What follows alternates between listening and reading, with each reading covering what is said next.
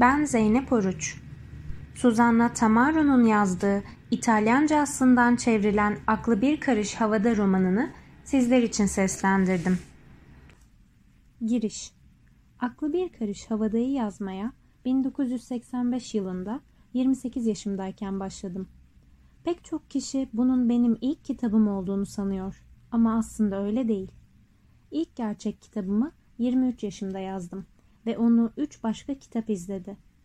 Bu üçünün ikisini yazdıktan bir süre sonra yeni baştan okudum ve çöp kutusuna attım. Yani aklı bir karış havada benim beşinci ama yayınlatmayı başarabildiğim ilk kitabımdır. Başlangıçta adı bu değildi. La Dormeuse Elektronik adını taşıyordu ve yayınlanmış baskıdan 100 sayfa kadar uzundu. Bütün kitaplarım arasında en sıra dışı bir sınıflandırmaya sokması en olanaksız kitabım buydu. Melez bir kitaptı. Ne çocuklar ne de büyükler içindi. Pek çok saçmalık anlatıyor ama bu saçmalıklar arasından büyük büyük sorular boy veriyordu. Abartılı, trajikomik, alaycı, acımasız, üzerlerinde oynanmış hoyrat cümlelerden oluşmuştu. Gerçeküstü insanların doluştuğu hayallerle doluydu. Bütün öteki kitaplarımın tam tersiydi. Ben yalınlıktan, kuruluktan, ayrıntının kesinliğinden hoşlanırım. Doğal eğilimim eklemekten değil, ayıklamaktan yanadır. Her şarkıcının bir ses rengi olduğu gibi her yazarın da doğal bir üslubu olduğuna inanırım. Asıl üslup bir parmak izi gibidir. Son derece özgündür. Dokunduğum her şeyde kendi izimi bırakırım. Ama elime bir eldiven geçirirsem her şey bambaşka olur. O zaman eldivenin onun dokumasının ya da kumaşının izi kalır geriye. Eldiven kimi insanın bir süre sonra edinmeye karar verdiği üsluptur. Bir üslup edinmek için pek çok neden vardır. Eğlence olsun diye, sıkıntıdan, şaşırtmak ya da hayran bırakmak için, başka türlü sahip olunamayan bir orijinallik kazanmak ya da salt deneyimin anlatmaya yetmediği bir öyküyü anlatabilmenin tek yolu o olduğu için olabilir.''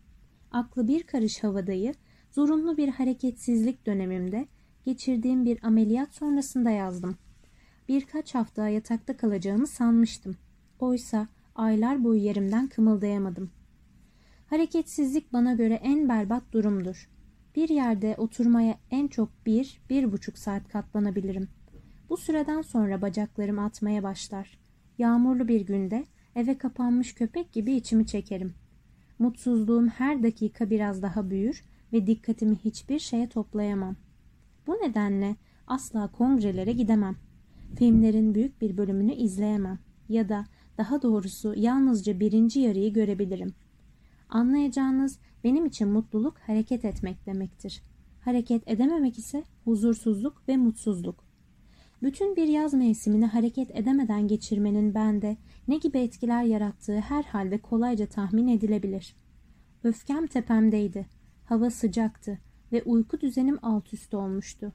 Bir noktaya kadar kitap okuyabiliyordum. Çok fazla tatlı yiyen biri gibi bir süre sonra okumaktan midem bulanıyordu. Sıkıntım içimi kemirirken bisiklete binmek, yüzmek, yürüyüş yapmak istiyordum ve aklıma başka bir şey gelmiyordu. Sonunda belki bir kitap yazarsam oyalanabileceğimi düşündüm. Zamanı olabildiğince hızlı geçirmek, eğlenmek, şu son günlerde zihnimden geçenleri bir araya toplamak istiyordum. Aklı bir karış havada işte böyle ortaya çıktı. Bazen eski Olivetti daktilomda, bazen elle yazıyordum. Kağıtlar yatağın üstünde, koltuğun altında uçuşuyordu. Bense oyun oynarmışçasına eğleniyordum. Normal koşullarda çalışırken bir iş yerindeymişim gibi belirli saatlere sadık kalarak sabah ve öğlen sonraları yazarım. Ama o günlerde olağanüstü bir ritim tutturmuştum. İki saat yazıyor, iki saat uyuyordum ve bu bütün gece ve bütün gün böyle sürüp gidiyordu. Belki de bu nedenle kitabım bunca gerçeküstü şeyle dolup taştı. Yazarken sık sık kendi kendime güldüğümü fark ediyordum. Zorunlu hareketsizlik bana sözcükler ve durumlarla dolu bir nehir taşıyordu. Birini yazıyordum, ardından beşi daha geliyordu. Ruben'in tersliklerle dolu serüvenleri beni eğlendiriyor, kağıtlar masanın üstündeki dosyada birikiyordu. Bu arada haftalar geçiyor, ben hareketsiz kalmayı aklıma takmıyor ya da daha az takıyordum. Sonunda yeni baştan yürüyebildiğimde geçen zamanı fark etmemiştim. Şimdi elimde o ana dek yazdıklarımdan çok değişik, tuhaf bir kitap vardı. Bana bir tür iyimserlik de aşılıyordu bu kitap. İçimden bir ses eninde sonunda bir yayıncı bulacağımı söylüyordu. Bundan önceki iki kitabım kesin olarak reddedilmişti. Ama bunu anlayabilirdim. Çünkü onlar donuk, ciddi, merhametsiz metinlerdi. Yayıncıların söylediğine göre kimse böyle şeyler okumak istemezdi. Ama bu bambaşkaydı. Hayal ve eğlence doluydu. Pastacının karısı Margie'ye bayılmayacak okur düşünemiyordum. Aynı şekilde arkeopilot ve sonsuza dek bir gizem olarak kalacak o ilk sözcüğün aranması nasıl büyüleyiciydi? Pek iyimser. Ama bu iyimserliğim çok kısa sürdü. Bana sonsuzmuş gibi gelen aylar süresince bekledikten sonra bu kitabım da pek çok yayıncı tarafından reddedildi. Bu redler minicik bir aralık bile bırakmadan sımsıkı kapanan kapılardı. Yazmaya başladığımdan bu yana ilk kez çöküntüye uğramıştım. İşte o zaman benimkinin gerçek bir yetenek değil, yalnızca heves olduğunu düşünmeye başladım. Belki de geçirdiğim önemsiz bir buhran beni yazmaya yöneltmişti. Bu sanrı on yıl sürmüştü ama artık sona ermişti. Sorumluluklardan kaçmak için kestirme bir yoldan başka bir şey değildi bu bulduğum. Çevremdekiler boş ver diyorlardı ve ben de sonunda her şeyi bir yana bırakmaya karar verdim. La Dormeuse Elektronik benim son kitabım olacaktı. Niteliksiz romanlar yazmak için zaman ve enerji harcamayacaktı. Böylece bambaşka bir yaşam tarzı tasarlamaya başladım. Şaha kalkmış 80'li yıllar yaşanıyordu ve ben ne yaşam biçimime karar verebiliyordum ne de yaşayacağım yere. Kariyer yapmak ilgimi çekmiyordu. Her türlü iktidardan ve bunu elde etmek için savaşmaktan nefret ediyordum. Maddesel konulara karşı bütünüyle ilgisizdim. Sanatın yeni büründüğü şekle ve güneşte bir yer fethetmeye saflık derecesinde uzaktım. O efsanevi memuriyetlerden birini kapıp yerimi sağlama almaya niyetlendim ama onda da şansım yaver gitmedi. Böyle sürerse sosyal olarak çöküntüye sürükleneceğimi biliyordum. Çünkü yıllar gelip geçiyordu ve ben henüz bir şey koymamıştım ortaya. Başka birisi de bunu benim için yapacak değildi. Birkaç küçük işi yoluna koyduktan sonra çekip gitmeye karar verdim.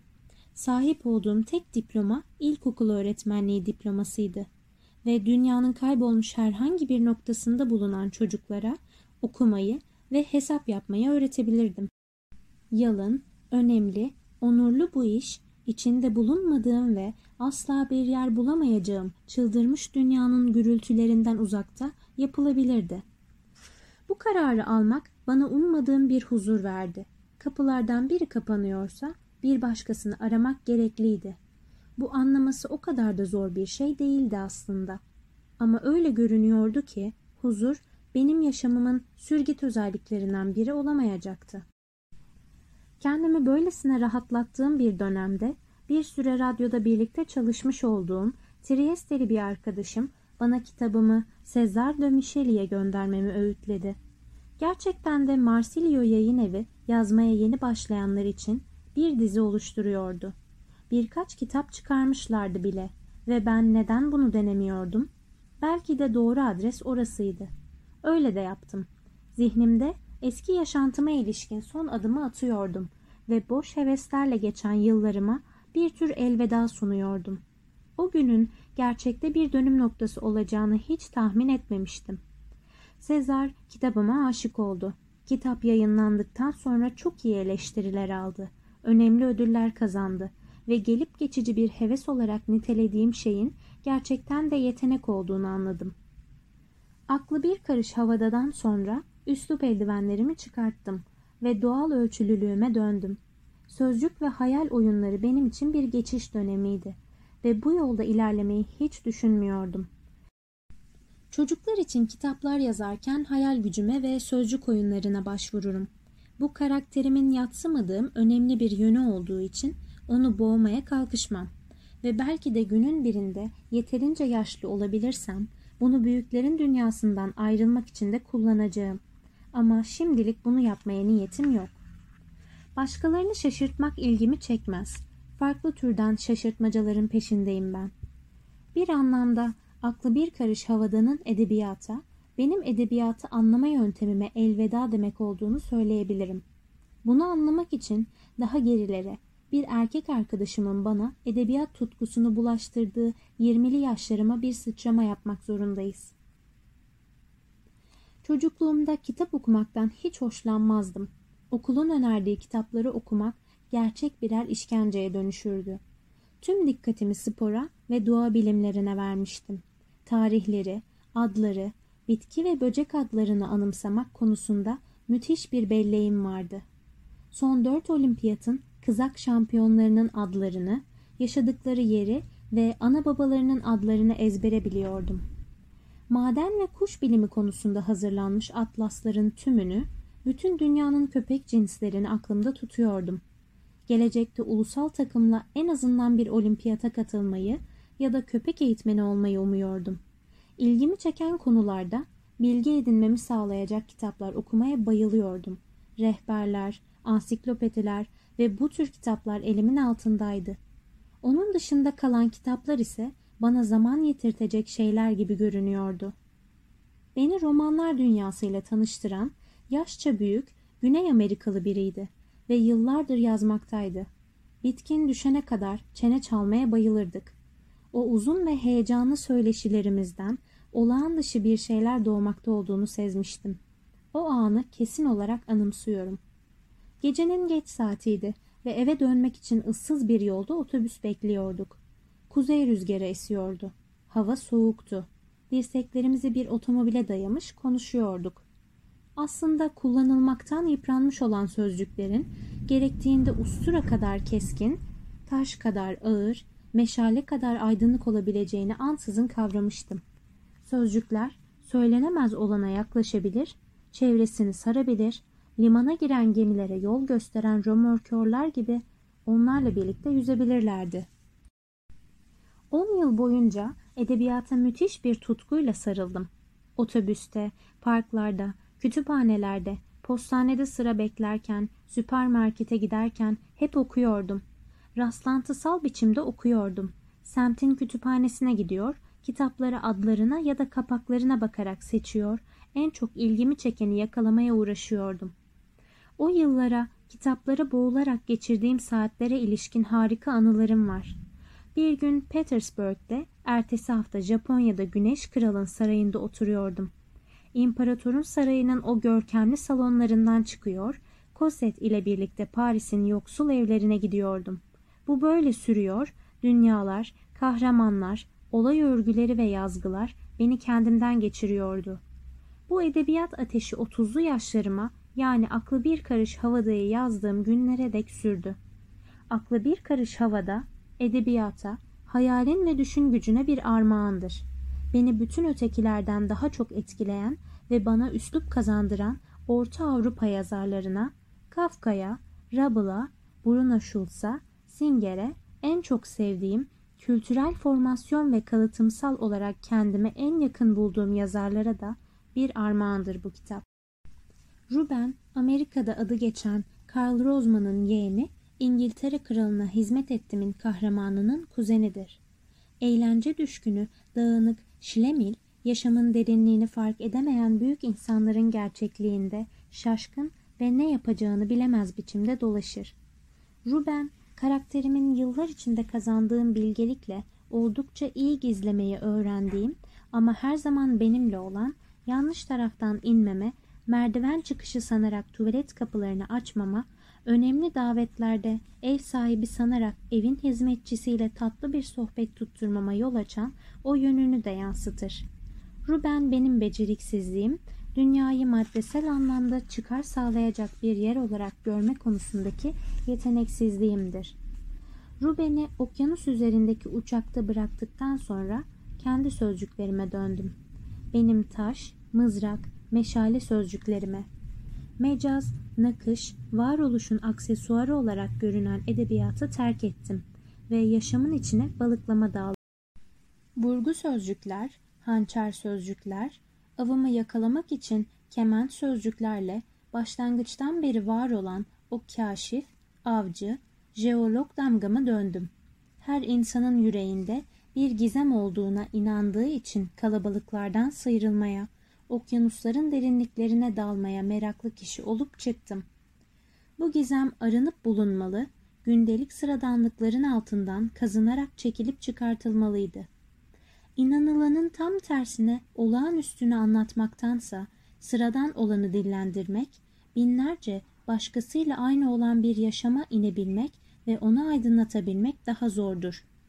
Bunu yapabilmek için acıyı benimsemek konusunda müthiş bir yetenek gereklidir. Yaşamın, yetersizliğin, karmaşanın acısı, yolun, bitirilemeyen araştırmanın acısıdır bu. Ben de böylece dünya gibi yarısı aydınlık, yarısı karanlık mekanı yani insanın yüreğini keşfetmeye inebilmek için edebiyatın mecazi uçuşlarını terk ettim. Tek ses için yüreğinin götürdüğü yere git, anima mundi tam da bu nedenle ışığı ve gölgeyi, gölgenin ışığın yerini çalışını, ışığın gölge karşısındaki zaferini anlatır. Bana hayal etmesi bile olanaksız yorgunluklar tattıran, teknik, psikolojik, fiziksel yorgunluklar, yalınlık yorgunlukları, acı çekme yorgunlukları yaşadım. Aşağıya inmek, hep daha aşağıya, çapasız, ışıksız, güvenlik tedbirleri olmaksızın hep daha derinlere inebilmek için didindim. Bu kitaplardan her biri beni neredeyse öldürdü. Her biri yeniden doğmama yol açtı. Bir keresinde süpermarkette Anima Mundi'yi okumayı henüz bitirmiş bir hanımla tanıştım. Birlikte sandıktan domates seçerken bana şunu sordu. Peki ama siz bunca acıyı nasıl göğüslüyorsunuz? Okumaya katlanmak bile neredeyse olanaksız geliyor. Adını bile bilmediğim o hanıma minnet duydum. Minnet duydum çünkü son derece önemli bir şeyin farkına varmıştı. Gezinti değil, gerçeklik yürüyüşü olan yazma eyleminin yüksek mi yüksek bir bedeli olduğunu anlamıştı. Bu bedel yıllar geçtikçe tam anlamıyla yıpratıyordu kişiyi.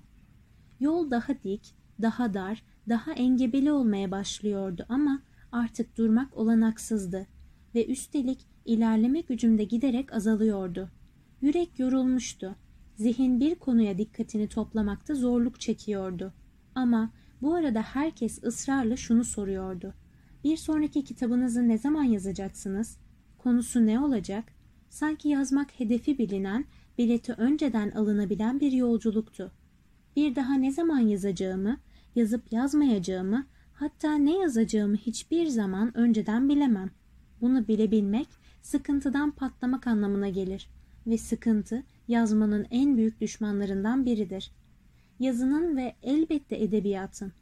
Giderek daha yorgun düştüğümü, yazmakta daha fazla zorlandığımı biliyorum. Artık yazmanın bir buhranı atlatmaya yaramadığını, bir yeteneği sergilemediğini biliyorum. Onun gerçeklik yönünde uzanan uzun ve engebeli bir yol olduğunun bilincindeyim. Yazıda bir armağan ve gizem, bunun yanı sıra bu armağanı ve gizemi paylaşma duygusu da vardır. Yürüye yürüye insan, yararsız olan her şeyi arkasında bırakır. Başlangıçta biraz ürker ama ilerledikçe bu ürkeklik coşkulu bir hafifliğe dönüşür.